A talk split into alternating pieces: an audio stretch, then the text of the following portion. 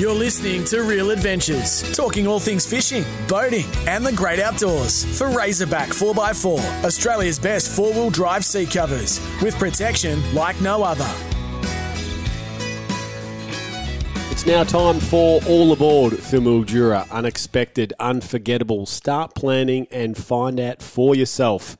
Visit mildura.com.au. Our special guest this morning is Taylor Hunt, Senior Fisheries Manager at Victorian Fisheries Authority. Good morning, Taylor. Good morning, fellas. Love to be lovely to be with you this morning. Before we talk all things Taylor, all Stocking. his, all his all his information Science. he's got for us. Yeah, that's why I call it Taylor talk. Uh, before you ask Taylor, the tuna aren't far away. They're nearly busting up. Where I reckon we're probably only for our local waters. Those that are listening, Taylor loves casting to fish. He's a, obviously in the science world in Vic Fisheries, I but thought you he, were going to say he's breeding tuna or something. This is no. unbelievable. Bleeding zombie fish, uh, bleeding, Bleeding. breeding, breeding a zombie fish, which we're about to We- talk to we- talk about. We will breed tuna if we can. But We're trying to breed bloody everything else. Well, for those That is that is awesome to hear, Aaron, because I am pumped. yeah, I just had my boat fixed. I'm ready to go offshore. So please tell me when they're busting Oh, up. I'll be straight there. It'll only be a few weeks, I reckon. We'll see our first schools, if that. They could even be there now. I might even go have a little look. Pat, We like that. Well, there's, there's a bit happening, Redmond. Yep. So there's a bit to cover off this morning. Uh, going to chat around uh, EPs, bass. But one thing I want to focus on, Taylor, before we talk about some of the stocking that's happening at the moment. And this was a post from Vic Fisheries uh, a little while ago. Um, zombies headed to a new conservation hatchery at Snobs Creek. Now, this is a pretty incredible so- uh, story because the southern purple spotted gudgeon, which is a small bodied native fish, it was declared locally extinct in 1998. It was rediscovered in Kerrang in 2009, which earned it the, the nickname the zombie fish. Um, tell us a bit about this and the work that fisheries are doing at Snobs Creek because it's quite extraordinary. Yeah, it is a really cool story, and we joked about um, Jurassic Park, you know, taking the uh, the blood out of the mosquito to bring something back to life. It's not quite like that, but It's it going to attack yeah, you when you're when you're um, stocking and breeding it inside of the uh, the pools. like piranhas. Um, this was like a, a a wetland up near Kerrang, and yeah, this is a this is a fish we hadn't seen for a couple of decades in Victoria. Really pretty little uh, purple fish, purple spotted gudgeon. And there was a waterway about to be um, drained, and uh, a survey was done to have a look to see what was in there to make sure we weren't going to lose anything. And they actually found purple spotted gudgeon for the first time in yeah, uh, 20, 20 plus years, which is amazing. They got four of them out, um, so hadn't been seen for such a long time, and brought them to us and to a lady called Chris Lamon, uh, who runs a, a fish farm in Gippsland, and and basically we've been breeding them since then and bringing them back, giving them the name the zombie fish. Uh, which is really cool. Um, there is a new facility we're building at Snobs Creek called a conservation hatchery where we're breeding all of these small bodied native fish that normally you can't fish for. You know, these are the little galaxiids and gudgeons and pygmy perch and things like that. But it's for species just like this that we'll lose them otherwise. Um, so we've got them in there. Now I think we've got a few hundred of the zombie fish and they'll go through another season of breeding again this year and hopefully we'll have thousands and bring them back uh, across our waterways. So really cool fish. Some of the anglers call them trout lollies, but we value them for what they are as well. And um, yeah, that conservation hatchery, we've got about 27 different species that we want to breed there, including um, small fish, also some bigger fish like Macquarie perch and trout cod, and some mussels and some crayfish as well. So um, not just the species you can catch, but um, you know, really important species for the whole ecosystem we want to bring back. so when you start from a species like that, where you start with four, how how do you work with, I suppose, the diversification and make sure making sure there's not inbreeding within the fish? Like how far can you take it when you're first sort of trying to to restock and start from almost scratch in, in, this instance? Yeah, so genetics of them is really, really important. Um, and four isn't isn't a lot to work with, but um, I think Chris Lemon, she started with um, a couple uh, down there, and we also got some purple spotted gudgeon in from New South Wales, so we could really bolster their genetics. Yep. And then get them up to yeah. So we've got a we've got a good mix of fish that we can put back in, not just uh, brothers and sisters going back in. And yeah, that's really important for all of our our breeding programs. We want to make sure that we've got good genetic diversity in there. And um, so we brought some interstate zombie fish in to mix with our zombie fish, and uh, and now they're coming back. They won't be zombie fish soon because there'll be so many of them around the place. Uh, but uh, that worked pretty well. The zombie fish um, little tag it got picked up everywhere. Um, so yeah, very cool.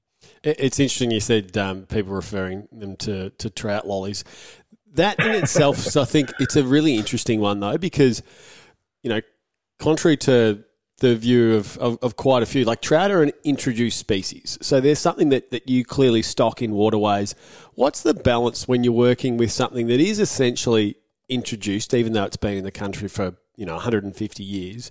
You're still bringing uh, fish that are introduced into a waterway that obviously has native fish. So what's the balance? Like you're obviously trying to work with what recreational anglers would like to fish for, but you know the biodiversity and the the balance of the actual ecosystem that you're introducing um, and stocking waterways. How do you work through you know the proper process behind that and make sure that it's not going to unbalance what's you know already in an environment? Yeah, it's a great question, Pat, and it, it's coming up more and more. And um, there are there's, there's a big process really um, that we work through to try and find that balance. And I guess overarching is we want people to have great fishing. So, and that's all part of the Go Fishing Victoria plan. But below that, we want to we want to do it responsibly. So where we stock trout, um, we're really careful to make sure we don't put them on top of any threatened species. So there's um, assessments that we go through and processes to make sure that, you know, we're not putting them on zombie fish and galaxiids and things like that. Uh, there are places where trout are where um, we can't turn back the clock and they're, you know, they're in, they're in um, the high country, they're in the otways and they're there. We'll never get rid of them and, and we use them for great fishing. Uh, but increasingly we're, we're trying to bring back native and threatened species as well. I think we can do both. So particularly in our impoundments, we stock lots of trout, about 1.3 million trout, mainly in lakes and impoundments, but we don't typically stock them in rivers. Uh, and then in our river systems, we're stocking more native fish. So around about 8.7 million native fish per year, um, about nine different species. And now we'll have these small body threatened species going back in as well. So it really um, sort of comes down to each individual waterway. We look at its history. You know, if it's had trout there for 150 years, um, it's hard to turn back the clock.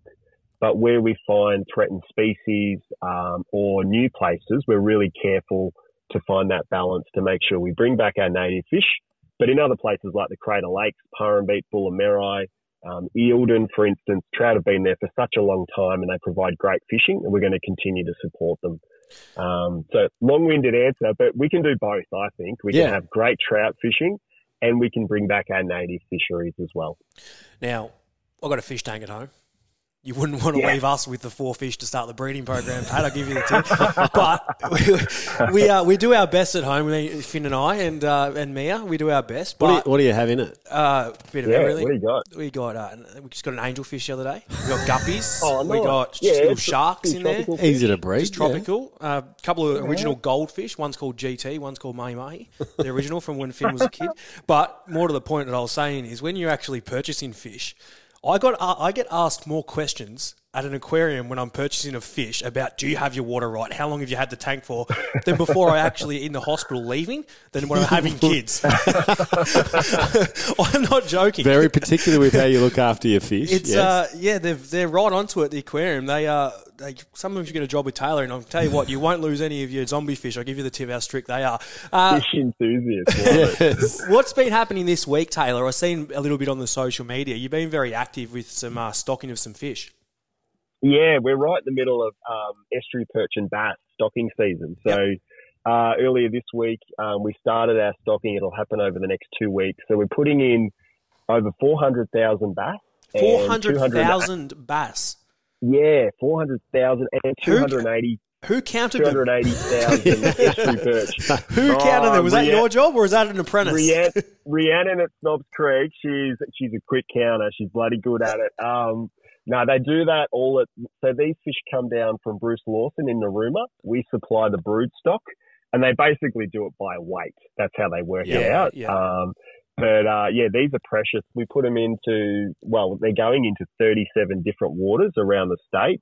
And and we know the bass and EP fisheries have just been going awesome. Now with the weather warming up, more and more people are you know getting back out there and fishing, and some awesome reports coming through. Um, you know, I had Brett Geddes earlier in the week uh, sending me through his uh, uh, his personal best bass out of the McAllister, 52 centimeters. Um, we've got yeah, Calvin Baldy How- Baldwin here locally in the Barwon. He's he's getting nice fish up to 40 centimeters. Um, and uh, yeah, heaps of waters around the state which I can run through if you're interested. But um, How, lots how of big fish are these going bass? in lots of places. How big are they they when only- you're releasing them? Oh, they only go in as one gram, so they're sort of between one to three centimeters. Yeah. So they're little, and that's why we put lots out. But they're incredibly tough, and we know they survive and get through. And you know, somewhere like Devil Bend Reservoir or Albert Yeah. Park Lake, we, we only stocked them for three years, 2014 to 2016. So they're sort of you know eight to ten years old, and now there's guys catching 49, 50 centimeter estuary perch every night sending through the photos. Um, I think Glaine's been down there, Jet's been there. Um, uh, it's featured on Salt Salt Guide. So um, yeah, it's awesome, and this is happening right across the state.